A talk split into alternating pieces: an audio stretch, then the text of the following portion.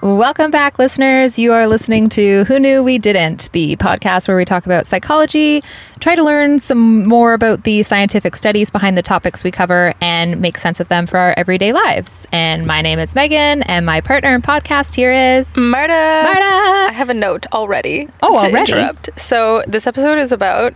memory. And I just remembered that in our last episode, I forgot to give an intro of what our podcast is about. I was like, hey, by the way, we're Who Knew We Didn't. My name is Marta Smegan, and today's topic, and I didn't even talk about who we are. Well, you gave our names, but not what we do. Well, what you gonna do? You can't change the past, but retroactively, 2 weeks ago, we were still a podcast about psychology.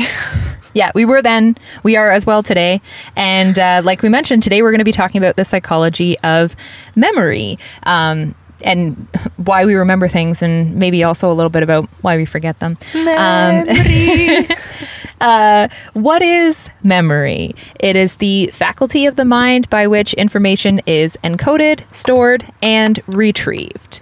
It is vital to our experiences, and it's related to the limbic system.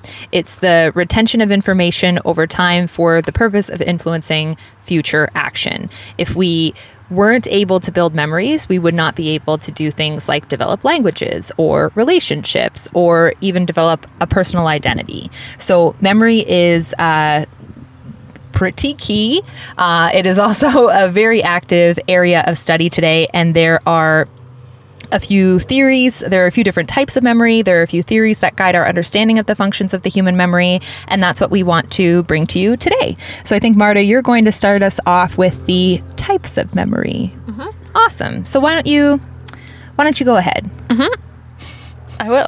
Okay. So there are different types of memory. The two main groupings of memory, Megan, are long-term memory and short-term memory. You don't say. Yeah. Hmm. Long-term memory is a system for storing, managing, and retrieving information in the long term.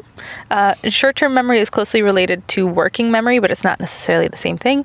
It is a very short time you keep something in your mind before either dismissing it or deciding that it's important enough to be transferred into long-term memory. Cool. So within long-term memory and short-term memory, there are different types of memory within these categories. So we're going to dive even deeper, and my bullet points have subpoints and then further subpoints for get ready for a journey. I'm ready. So within long-term memory, there is explicit memory and implicit memory, and of the two, explicit and implicit, there are different types. So to recap, there's long-term memory, explicit memory, and then within explicit memory, there's episodic and semantic. Okay. So we're going big down to little. So just to talk about explicit memory first, explicit memory is also called declarative memory. It requires conscious thought and was what most people have in mind when they're thinking about memory. So when you're talking to just any person on the street about memory, don't know why you would, but if you are, then that's what people have in mind. With memory, like, it's the recall, it's the conscious, like, oh, let me see if I remember that kind of memory.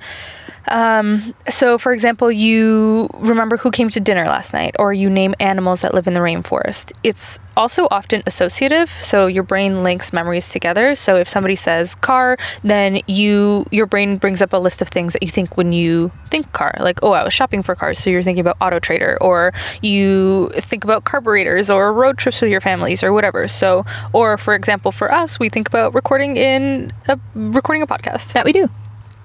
So that's explicit memory. Of explicit memory, there's two types of explicit. There's episodic and semantic. Episodic memory is often autobiographical, so it provides us a crucial record of our personal experiences. So we remember specific episodes or like events that happened in our lives. So if you think of your life as like a series of snapshots, if you remember a few snapshots together, that's an episode that you remember, and most commonly you're remembering episodes that you were part of. So like, I was watching a movie, or I was with this person, or whatever. Emotions also play a huge factor in how well we remember these kinds of memories. So if something was particularly traumatic or emotionally involved, then we remember it more so. Like, for example, the death of a loved one or a wedding or the birth of a child or something like that. We're more likely to remember that. And this form of memory appears to be centered in the hippocampus with considerable help from the cerebral cortex. It looked like you were going to say something. I was. I remember making a joke a while back about... I was going to say that hippo named campus, but then I was like, no, it was a hippo named thalamus. Oh. But, you know, my memory, I guess, is a little fuzzy on that episode of my life. Next up, under, again, long-term, explicit. Then there's, within explicit, there's semantic as well. And so this accounts for our textbook learning or general knowledge about the world, such as zebras are striped or Paris is a major city in France. Scientists aren't really sure where this happens in the brain, apparently, or according to the resource that I found. But this is better sustained over time than episodic memory, which is interesting because our memories in general like tend to warp over time. So something that you, like in experiments where they make somebody recall something right away and then they make them recall it a week later, a month later, etc. Semantic memory, so like facts or textbook learning, general knowledge memory retains its shape much better than episodic memory. So like what happened when, etc. Interesting. Mm-hmm. Under the long-term memory umbrella, so coming out of explicit, there's also implicit memory. And implicit memory is a major form of long-term memory that does not require conscious thought. So it's not conscious recall. It allows you to do things by rote. So this is also called non-declarative memory. It isn't always easy to verbalize since it flows in our actions. So for example, if you know the PIN pad or PIN code to enter a security system or like your phone number or my email address or something like that, it's things that like your body can do, but it's tough to recall. That's why, like, some people, when they're teaching their kids how to do things, they're like, oh, wait, how do I do things? A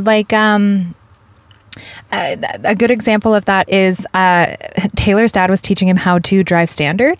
Mm-hmm. And he, like, Taylor was in the driver's seat, and his dad was like, oh, wait, I've been driving standard my entire life. And he like realized all of a sudden, like he's a great driver, but he realized all of a sudden he couldn't like articulate mm-hmm. how to drive standard. Yeah. Like for me, for example, when I'm driving standard and I need to downshift or I need to like shift up, like I don't think about where my hand is going. I just think like, I actually don't even really think anymore. But if I'm like, oh, I need more power, I'll downshift, or if like I'm going too slow or whatever, or like I know when I can skip gears or whatever, but like I don't think about it. And if I'm thinking about driving, I'm actually more likely to screw it up and like stall my car. Yeah. So implicit memory. There are two types of implicit memory.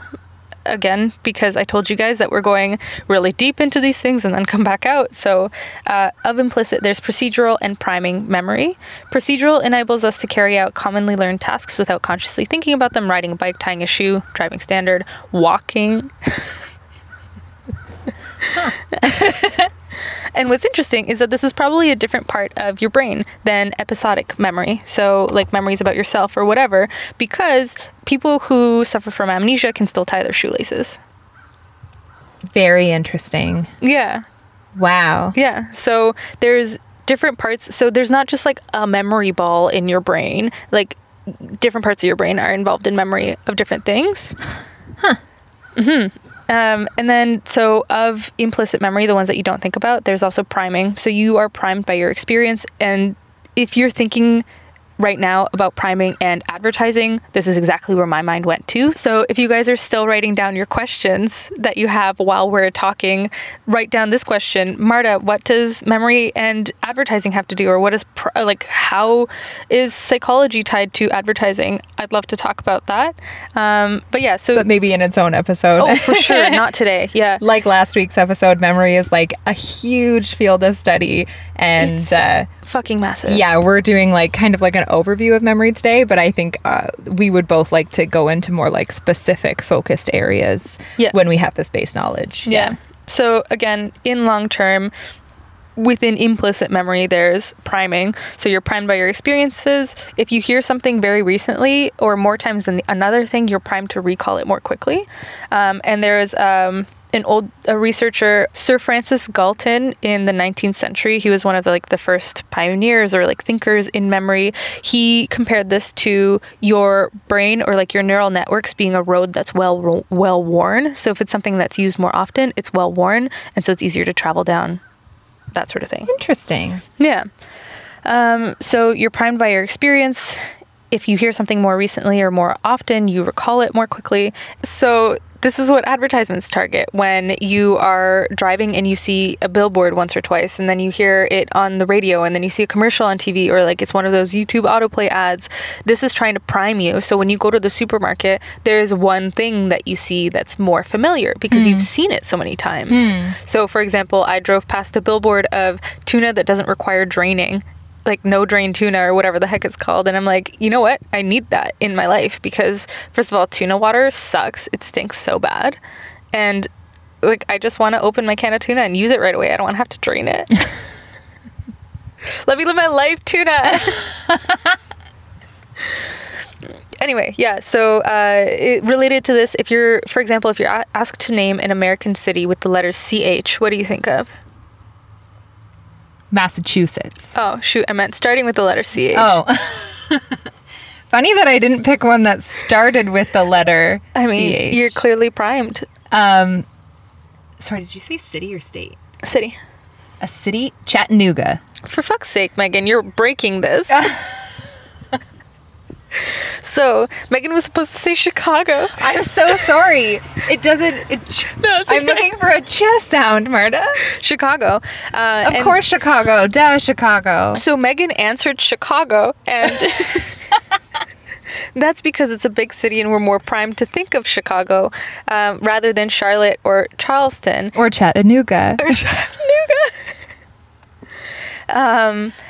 Again, I hope that's a fucking place. I don't even know right now. I thought it was Canada. No, Chattanooga. I'm Googling it.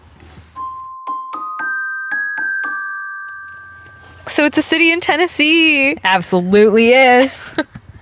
Perfect. And it's fucking small, Megan. I think it's the sound of it is probably why I would remember it. It's a little bit, it's a more unique. Well, it's the fourth most populous city in Tennessee. Well, so there you go, Marta. But there's 50 states. Anyway. And that's the city that I thought of. So Megan said Chicago. Next up in priming, the neural pathways in your brain representing things that we've experienced more often are usually more salient than those for things which we have fewer experiences. Unless you're in a very creative, neural disassociative mood like Megan is in today. Yeah. And you want to break things. I've also never been to Chicago, so it's not necessarily my first. I don't know. So, as I mentioned at the beginning, there's two main groupings of memory. We talked about long-term now for quite a while. I talked about explicit, implicit, etc.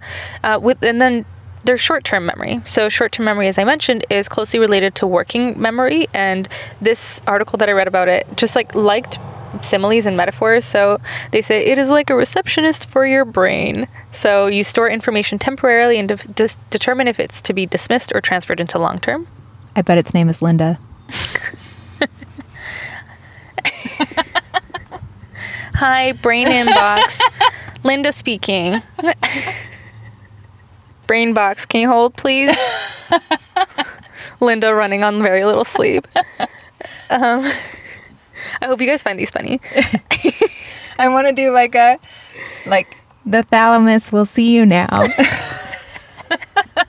Megan's pressing an imaginary button on the lap too. So, receptionist for your brain named Linda, where you store information temporarily to determine if it's to be dismissed or whatever. It's actually helping you right now by holding on to the beginning of a sentence until you hear the end of the sentence so that you can make sense of the sentence altogether.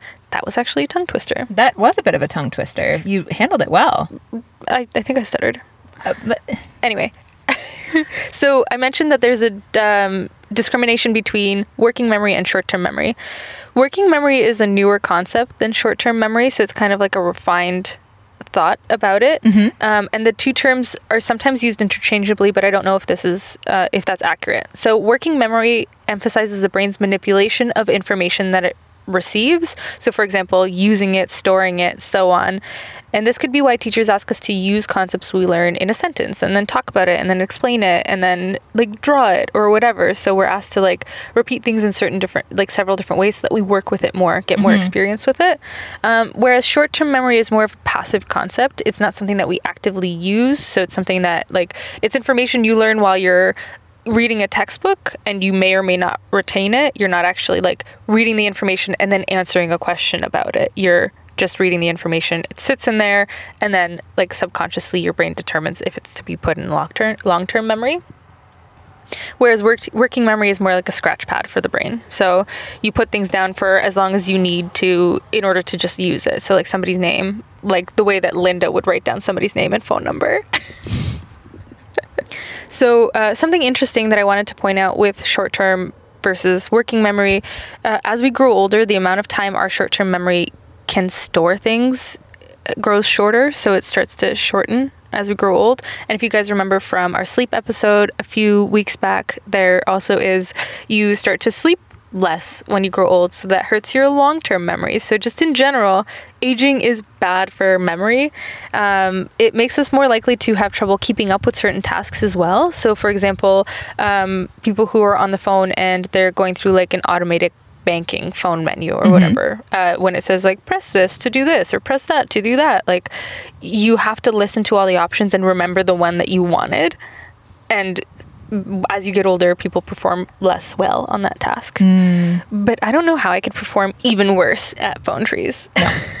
And then that's it for short-term memory, just working memory versus short-term memory a little bit and how age influences our short-term memory. But then I have some facts about the various areas or various specific types of memory. So I give you guys a description and then now I have some facts about some of them. First up is long-term memory. So as I mentioned, as I touched upon earlier, it isn't static. You do not imprint a memory and then leave it as if it's untouched. You revise it over time, perhaps merging it with another memory, incorporating it to what others tell you about the memory, and changing it so that it matches your current situation. And your memories are not constant and they're not necessarily reliable. So I kind of wanted to touch upon this in our criminal profiling episode, but it wasn't entirely relevant. It's so funny. Like, I touch on this a little bit. We're going to probably circle back to this in the theory section, but go ahead. Eyewitness testimony? Yeah. Yes. Okay. I'll leave it, but like you guys know where this is going. Then we'll come back to this. Yeah. And then also the process of storing long-term memories is spread throughout multiple regions of your brain. So it's not necessarily just one area, and how well you remember something can depend on how clearly your senses take it in and not necessarily on how good your memory is. So sometimes if a patient reports, oh, I'm having trouble with memory, it's not actually their memory at all. It's a problem with their senses. Oh, wow. So for example, if your brain records what you hear, see, feel, taste with perfect precision, you're better able to recall it later. If it sounds muffled or if it doesn't sound very clear, you're not going to be as able to recall it because it wasn't recorded very well. If you think about it, like, for example, we're recording our podcast and then I edit it and I send you an edited version and then you edit it again and send it back to me. The file keeps getting corrupted. And so if we recorded a great quality podcast in the beginning, it'll still sound okay after being like edited a few times. But if we recorded a really shitty quality podcast and then we edited a couple times, it keeps getting corrupted. By the end, we have no clue what it was. Yeah. Good analogy. No, thank you. I literally just made it up. So the brain might not be able to record sensory information clearly or not be able to remember sensory information clearly. So think again about how memory decline is linked to aging. Think of the other things that decline as you age, your senses, like your hearing and your sight. So when people are complaining about memory, it's because they can't hear. Here's looking at you, Dad, when you don't remember what I tell you. Let's get you a hearing aid. Yeah. After that subtle jab at my dad, we're going to move into autobiographical memory. So as I mentioned before, Sir Francis Galton was one of the first pioneers in memory in the 19th century. And he tested his memory with this test where he had 4 keywords that he would repeat during various situations. And throughout this test, he found that it's actually like later on when he was recalling the situations where he spoke these 4 keywords, he found that it's very difficult to pinpoint when events that you remember have occurred. So like specific timing is tough. to remember, and also that your brain tends to produce the same associations over and over again quite reliably. So again, if we're talking about that neural pathways are roadways of our minds, the more you use it, the more deeply worn the ruts are. Yeah. Later on in the 1970s, researchers modified Galton's method to test the distribution of memories over time. And they found that college students that were tested, so the typical subset of people that are tested in every single psychological study, were much more able to recall recent memories and had fewer older ones. And so this supports the power law of forgetting. So we think that the more recent the memory is, the more likely we are to remember it, and then the further away the memory is, like in time, we forget it. But what they found in a study of middle-aged and older adult participants was that once you get later on in life, you tend to have a bumpy roller coaster of autobiographical memories. So, for example, to begin the roller coaster, you have childhood amnesia. So the first 5 years of your life, you don't really have a good memory of it. Most people who say that they do have a good memory of it, those are created memories, and we're not actually able to differentiate between memories that we create, like invent. Megan is smiling knowingly. I should pull back. No. I feel like I remember several things, and I've like talked to some of my family about them, and they've been like, no, that didn't happen. But I also remember several things that like my family will verify. Yeah. And I'm quite sure that I don't actually remember them. Yeah. I've just heard the story enough that I know I was there, that I've like created the memory for myself. Yeah. And this goes back to the thing I said earlier, that your memories are not static. Like you change them. You change them every time you recall them. So yeah, we have 5-year amnesia in childhood amnesia. Then what the researchers expected to see is that we have like very few memories up until a sharp bump of recent memories. So like when you're in your middle or older age, you have like very few memories throughout your life, and then a bump, like an increase in the most recent ones. What they didn't expect was another bump in the roller coaster of memories from adolescence and young adulthood.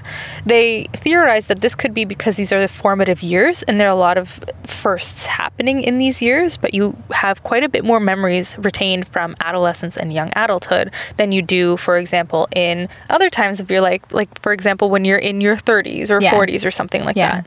When the years start to blend together. Sounds depressing. Yeah.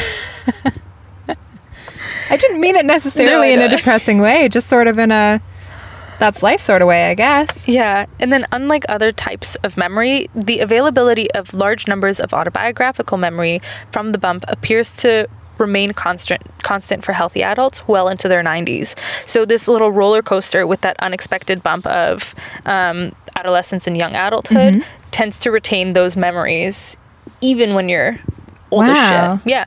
So that's really cool. Make good memories when you're young, folks. Yeah, exactly. Or just like try to remember the memories of when you're older that were good if your young ones aren't so good. Yeah. And then finally, do you guys remember our episode about sleep? Megan, do you remember? I remember it. It wasn't that long ago. No, exactly. And also we slept on it. Well, we're about to get into it again because I found quite a bit about sleep. So I'm not going to go too far deep into it, but so to get started, not all researchers agree on sleep's role in memory consolidation, but the research is mounting. So this is a very fashionable topic right now, like sleep and memory, because they're both, like, for example, Alzheimer's research is very fashionable right now, and sleep also is quite fashionable. So to just give you guys a brief overview of sleep, if you didn't listen to our sleep episode, there are two broad categories of sleep, and they have different brain wave patterns. So there's deep sleep, so non-REM, non-rapid eye movement, and then there's REM sleep. Deep sleep is paired with the slowest rhythm of your brain waves, which is called delta waves. And then REM sleep is associated with dreaming and bursts of rapid eye movement, that sort of thing. So both REM and non-REM are critical for cognitive functioning, as we already know from our sleep episode. Non-REM can be important for declarative memory, so our ability to recall fact-based information, which we might be tested on in school. And so if you think about it this way, that's the memory, that's the stuff that is stored in your short-term memory that you're not really thinking about. So it gets put in there, it just chills in there, you don't use it until it gets put into your long-term memory. REM sleep is more for procedural memory. So in the sleep episode, or dream episode, actually, I think, Megan was talking about how she's frequently fighting like a ninja. And so we now know that Megan knows those procedures with her body. She is a ninja. And if you need to make her... Well, I'm not a ninja. Do a front flip. But I can't do a front flip for sure. I don't even do them in my dreams. But I'll fight you. Yeah, and so for things like riding a bike or learning to dance, that kind of stuff happens in REM sleep, like committing it into long-term memory. And studies suggest that depriving people of the adequate amount of sleep hampers their ability to learn new information. Sleep deprivation reduces activity in the hippocampus, which results in poor memory retention. That made me so happy. Hippo named Campus? Yeah.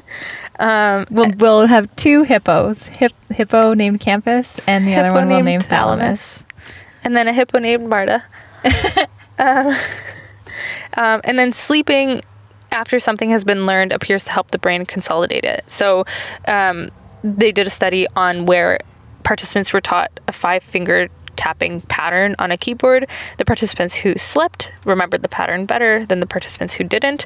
And then linked to this study, Harvard researchers found that people who napped for 60 to 90 minutes after learning the finger tapping task performed better than people who did not nap, but that advantage is taken away once all participants have the chance for a full night's rest.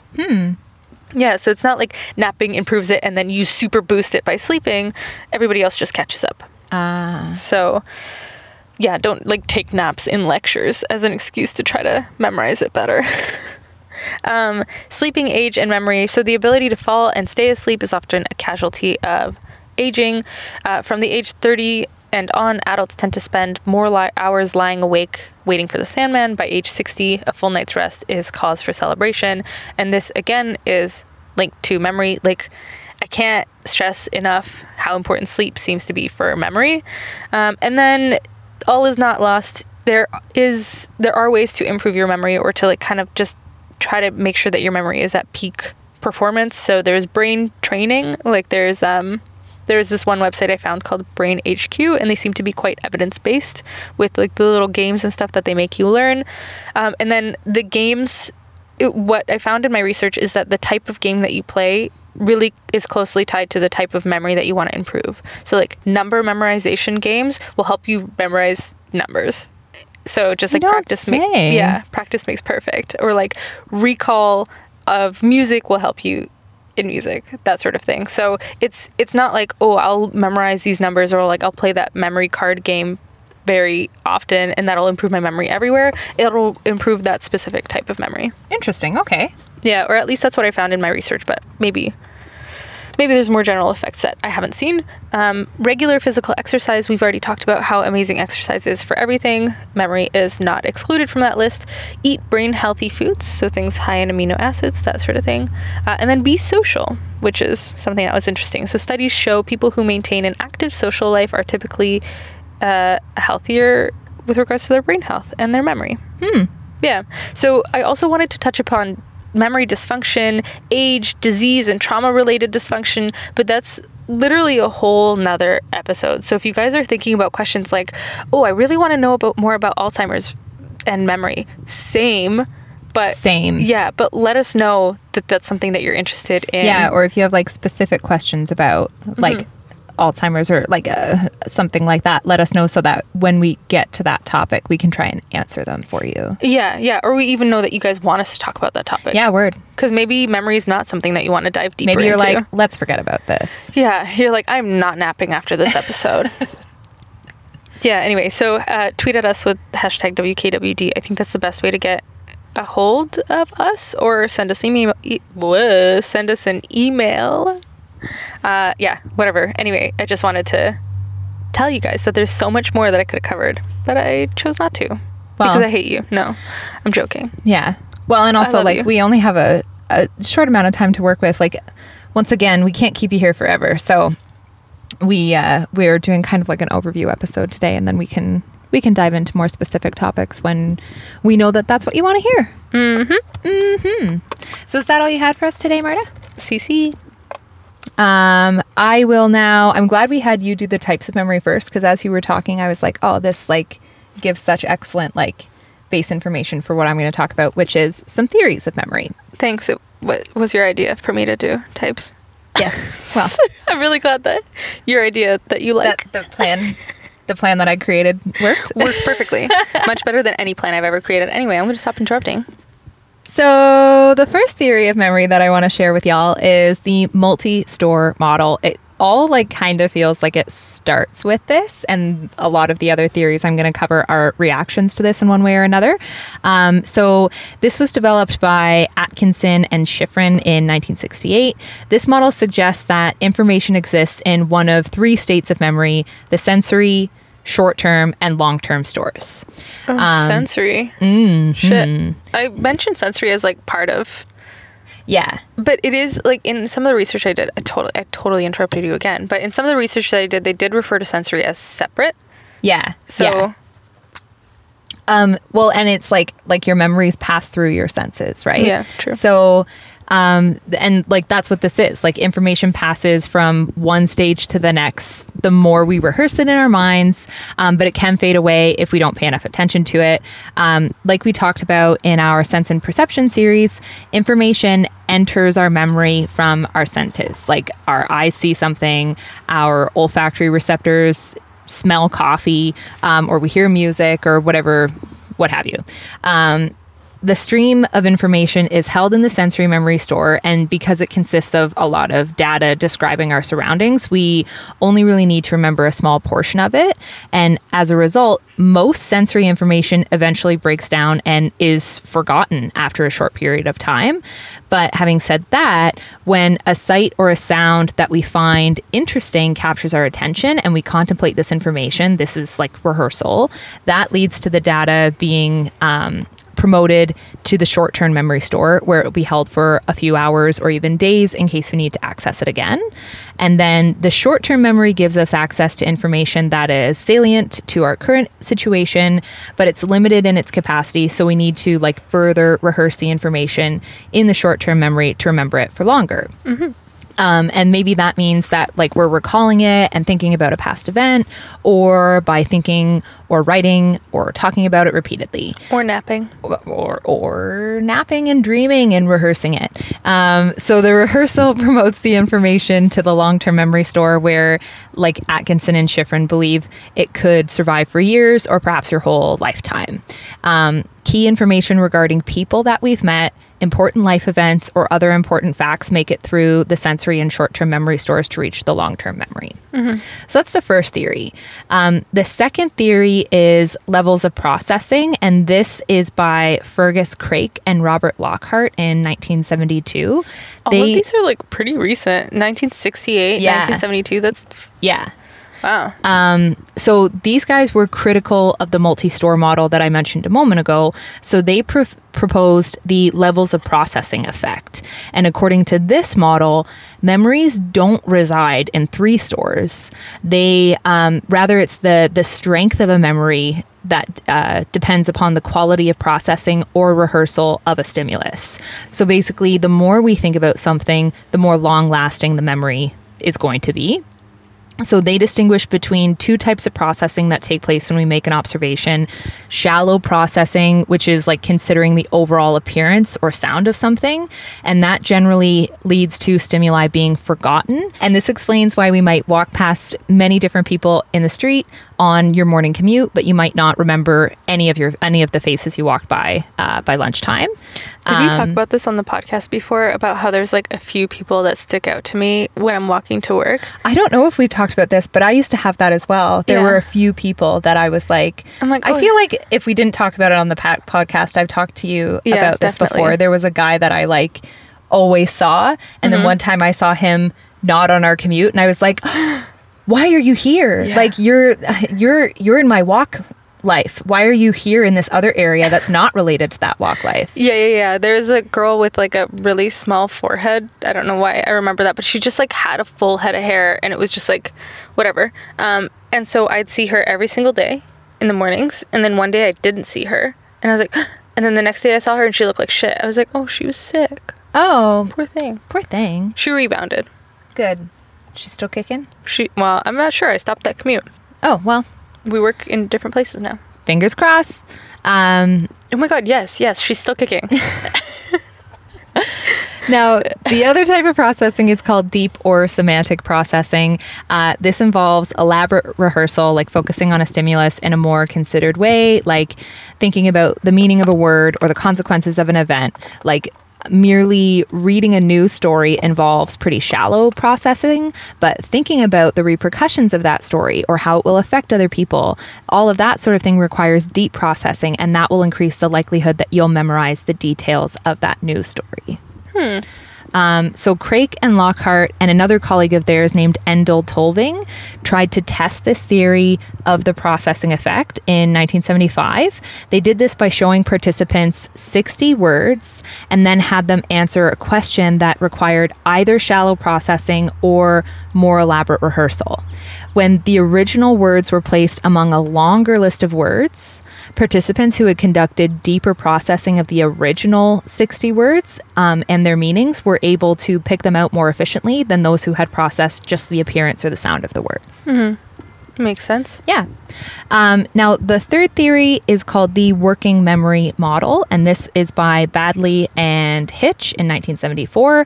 And again, it sort of started out as kind of a criticism of the multi-store model, or more that like the multi-store model couldn't really be the full story. It was like too simplistic. Yeah, exactly. Yeah. So they viewed the short-term memory, which henceforth I'm going to call STM, they viewed it as an aspect to the multi-store memory, as being oversimplistic. Anyway, they proposed this working memory model, and this kind of like replaced the short-term memory aspect. Yeah. This model proposes two components, a visual-spatial sketchpad, which is like our inner eye, and an articulatory phonological loop, which is like the inner ear. And can I just commend you on saying that? Hey, thanks. That was dope. That's a lot of syllables. These focus on different types of sensory information. Both work independently of one another, but they're both regulated by a central switchboard, and that collects and processes information from other components. It's like a computer processor. So they said... Or Linda, yeah. So they said that this visuospatial sketchpad handles visual data, like observations of our surroundings, and spatial information, which is like understanding of an object's size and location in our environment in relation to ourselves. And that enables us to interact with objects, like pick something up. But they also propose that the visuospatial sketchpad enables a person to recall and consider visual information stored in long-term memory. Like when you try to recall a friend's face, your ability to visualize their appearance involves this visual spatial sketchpad. Another thing that they added, though I'm not sure how exactly it fits in with this whole visual spatial sketchpad business, auditory memory traces, like the sounds and voices that we hear, are normally forgotten, but maybe rehearsed using our inner voice, which is a process that can strengthen our memory of a particular sound. Yeah. All of these series that you're mentioning to me, like, it's bringing back memories of my undergrad, and I'm pretty sure that it was a cognitive psych course, and we spent like 2 or 3 weeks on memory, and there's so many cool fucking studies about memory, and like so many things that you can test yourself on too, and turns out I have a really bad working memory, which we know because of ADHD. Hey, that's interesting. Yeah. Cool. Well, I mean, it sucks. But. Well, no. Not cool, no, like cool, yay. Cool, like interesting. Yeah. Sorry. Who knew? Now, the fourth theory that I want to suggest, which is actually turning back the clock a little bit here, it's Miller's magic number from 1956. So this is actually before the working memory model. A U.S. cognitive psychologist named George A. Miller also questioned the limits of short-term memory. In a 1956 paper published in the Journal of Psychological Review, Miller cited the results of a previous memory experiment, concluding that people tend to only be able to hold on average, about 7 chunks of information, plus or minus 2, in the short-term memory before needing to further process them for longer storage. An example would be most people are able to remember a 7-digit phone number, but would struggle to remember a 10-digit phone number. And that led Miller to describe the number 7 plus or minus 2 as a magical number in our understanding of memory. This is one of the studies that we learned about in my undergrad. Yeah. Oh, cool. Perfect segue. Now, having said that, it's funny. I thought this was funny because in 1956, maybe a 7-digit number made sense. But in North America now, all phone numbers are 10 digits long. Yeah. And they used to, remember when we were younger, they used to not have area codes? I remember when area codes became mandatory. Yeah. Yeah. And every so often you can still see like an old school, like somebody posted their number with no area code. And you're like, are you 416 or 647, bud? Or 905 or 289. Anyways, so Miller then asked if it is 7 plus or minus 2, why are we able to remember a whole sentence that someone just said to us when that contains dozens of individual chunks of information in the form of letters? And he had a background in linguistics, so Miller understood that the brain is able to chunk items of information together and that these chunks count towards this 7-chunk limit of the short-term memory. For example, a long word consists of many letters, which in turn form numerous phonemes. So instead of only being able to remember a 7-letter word, the mind recodes it, chunking the individual items of data together. And this process allows us to boost the limits of recollection to a list of 7 separate words. So basically, Miller's theory of the limits of human memory applies both to the short-term store in the multi-store model and to Baddeley and Hitch's working memory. So it works on the levels of all the theories that I've described so far. We need to consistently rehearse information in order to memorize data for longer than a short period of time. The 5th theory is memory decay, and this is by Peterson and Peterson in 1959. Wow, unique. Yeah, a little PMP action. This theory followed Miller's magic number theory. PMP wanted to measure memory's longevity. How long will a memory last without being rehearsed before it's completely forgotten? So in an experiment, they gave participants a list of trigrams to remember, which are like meaningless lists of 3 letters, like GRT, PXM, AZY, just meaningless 3-letter collections. And after the participants saw the trigrams, participants were asked to count down from a number and to recall the trigrams at various periods after remembering them. This is like one of the tests that they did on me with my ADHD testing. Yeah, they give you meaningless words and then they tell you to count down backwards from and recall them. Yeah, cool. Yeah. Well, the reason that they used trigrams in this experiment was to make it impractical for participants to assign meaning to the data to help encode them. Yeah, to memorize them more easily. And the counting down created interference in rehearsing the trigrams. So this enabled researchers to measure the duration of short-term memory more accurately, and all participants were initially able to recall the trigrams, but after 18 seconds, recall accuracy fell to around just about 10%. So this study demonstrated the surprising brevity of memories in the short-term store before they begin to decay and are unable to recall them. Basically everyone, Mom, Taylor, everyone, it might not be that I wasn't listening to you. It could just be that... You're speaking in trigrams. Well, or that you got 18 seconds before I won't remember exactly what you said anymore. Every time somebody talks to me now, I'll be like, okay, 18 seconds, go. Linda doesn't like to pay attention. Linda's got 18 seconds, okay?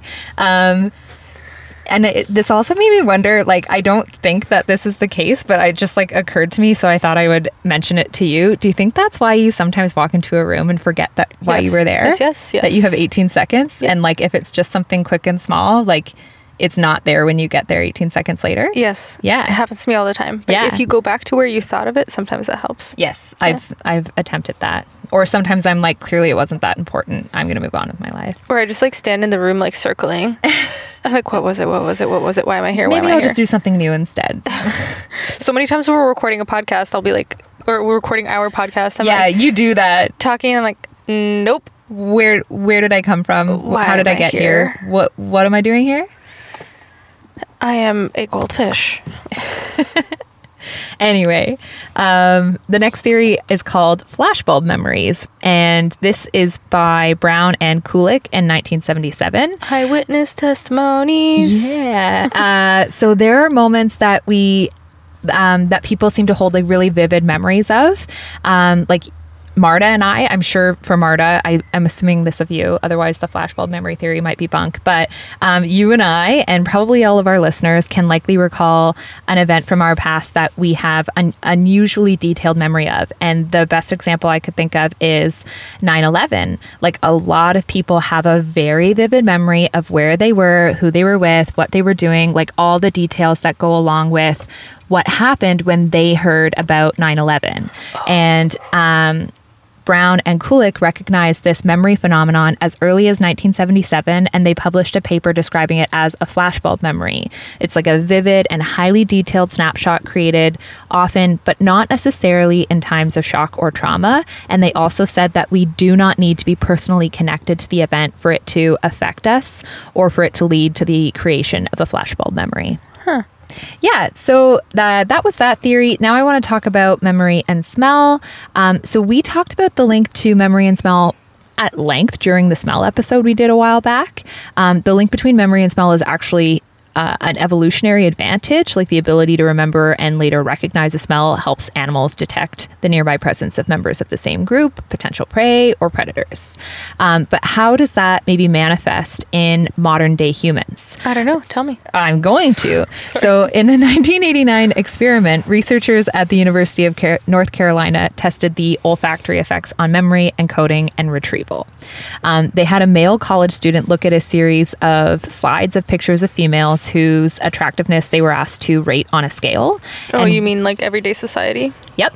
That's what I thought too. While viewing the slides, the participants were exposed to pleasant odors of aftershave or an unpleasant smell. And the recollection of the faces in the slides was later tested in an environment containing either the same or a different scent. And the results showed that participants were better able to recall memories when the scent at the time of encoding matched the scent at the time of recall. Huh. And these findings suggested that a link between our sense of smell and memories remains, even if it provides less of a survival advantage than it did for our primitive ancestors. Huh. And I thought of another example of this. I don't know if you were ever told this growing up, but I had a teacher who told me, like, if you're studying for a big test, you should chew mint gum. And I thought it was kind of hokey, and it was just sort of like, maybe again, give me something to do. Mm-hmm. But then I read this and I was like, yo, maybe if I was chewing mint gum when I was studying and then I chewed the same gum when I was taking the test, maybe that would actually have some weight to it. Probably. Yeah. So listeners, give it a go. At the very least, you'll have fresh breath. Now, my next theory I want to share is called interference, and this theory suggests that we forget memories due to other memories interfering with our recall. Interference can be either retroactive or proactive. Retroactive would mean like new information can interfere with older information, and proactive means information we already know can affect our ability to memorize new information.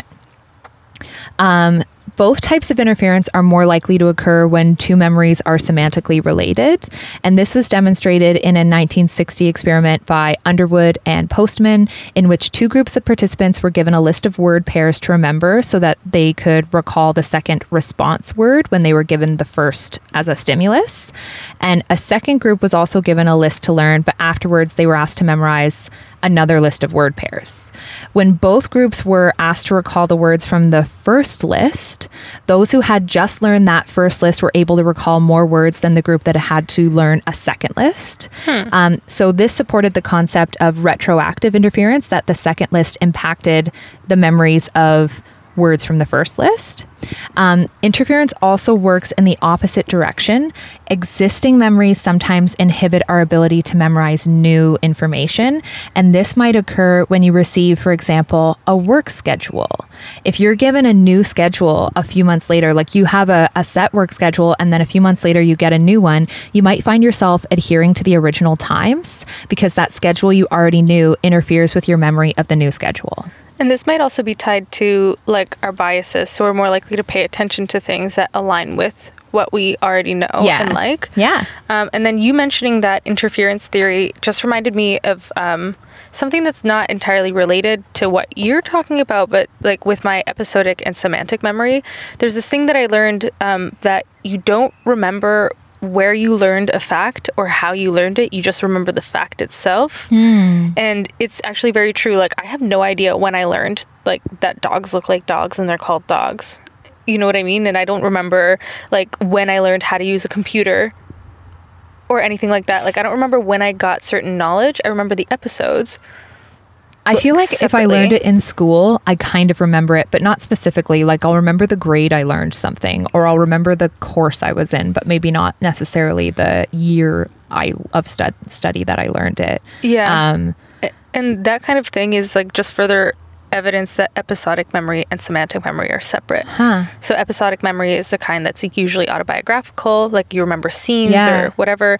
And then semantic memory is like just for like general knowledge. Yeah. So wow. That's and then when you told me, when you were saying that one thing blocks another thing, that's kind of like you remember facts but you don't remember whether or not they're true sometimes. So if you have a fact, air quotes, in your brain already, and then you learn it like the actual true version, you could block yourself because you don't remember the episode in which you learned it.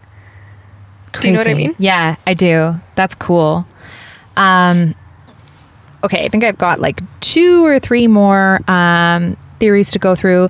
False memories. So evidence suggests that memories that we already hold can be manipulated long after their encoding. And Marta has already talked about this a little bit. Mm-hmm. In addition, we can even be coerced into believing invented accounts of events to be true, creating false memories that we then accept as real. Cognitive psychologist Elizabeth Loftus researched the reliability of our memories, particularly in circumstances when their accuracy has wider consequences, like eyewitness testimonials in criminal trials. Yeah, boy. So, she found that the phrasing of questions used to extract accounts of events can lead witnesses to attest to events inaccurately. Yes. In a 1974 experiment. In a 1974 experiment, she showed a group of participants a video of a car collision where the vehicle was traveling at one of a variety of speeds. She then asked them the car's speed using a sentence whose depiction of the crash was adjusted from mild to severe using different verbs. Yes. And like she, it was a smash. Yeah. And she found that when the question suggested that the car crash had been severe, participants disregarded the video observation and they vouched that the car had been traveling faster than if the crash had been more of a gentle bump. So the use of framed questions can retroactively interfere with existing memories of events. In 1997, James Cone demonstrated that false memories can even be produced of entire events. So he produced booklets detailing various childhood events and gave them to family members to read. The booklet that he gave to his brother contained a fake account of him being lost in a shopping mall, being found by an older man, and then finding his family. And when asked to recall the events, Cone's brother believed the lost in the mall story to have actually occurred and even embellished the account with his own details. Yes, and I learned about this also in school, and we learned about it in two separate occasions. So we learned about it in like my cognitive psych class with like memory specifically and how your memory can be modified, and we also learned about it in forensic psych. Oh. Yeah, because like your memories can be extremely unreliable. Witnesses can be led down a path to answer a certain way. And there's also this, like, it's an emerging area of study even still, because your study that you just cited was 1997. So that's like not super long ago, which is frustrating. 1997, yeah. Right? Yeah.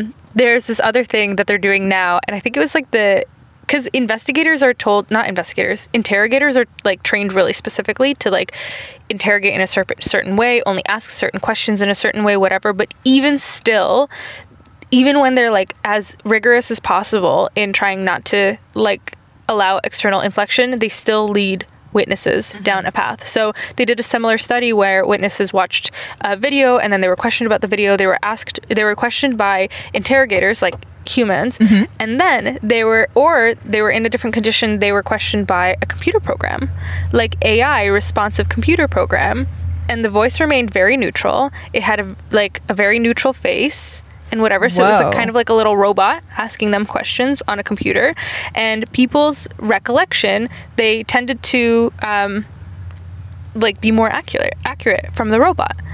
That's crazy. Because, for example, like in an interrogation, when you're talking to a person, like if I were to be asking you questions and then I knew there was more information and I waited for more information, then you might be more tempted to make up the information because of like social pressures or whatever, or like you might like fabricate something, versus when you're talking to a computer, there's none of that social pressure. That's crazy.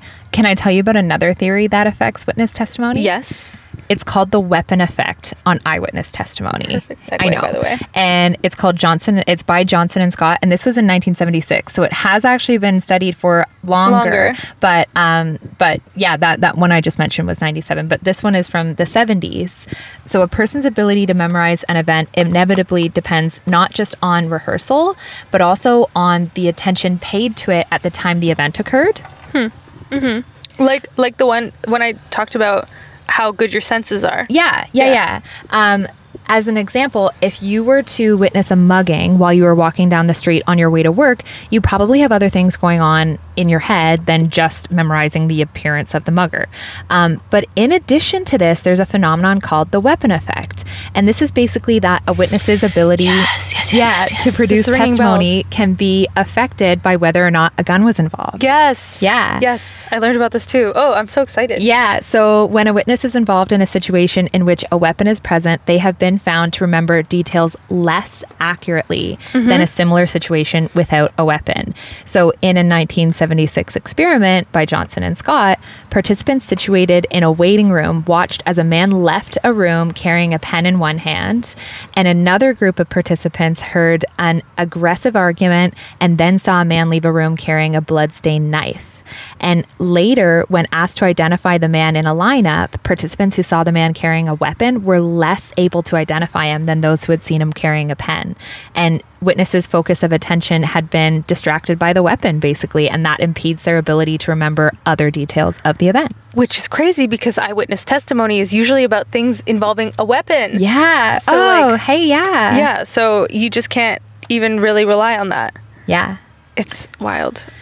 So those are the theories of memories I had to share with you. Yeah. And then again, as we mentioned, as we're going through the episode, like today was, even though it's a long episode, like we're going over an hour for sure. Yeah. This was still only like the tip of the iceberg. So for example, there's this podcast I listen to. It's called the Brain Science Podcast with Ginger Campbell. And she's a neuroscientist, and she interviews neuroscientists about books that they've released and stuff like that. And it's like by far the nerdiest thing in my RSS feed, and I fucking love it.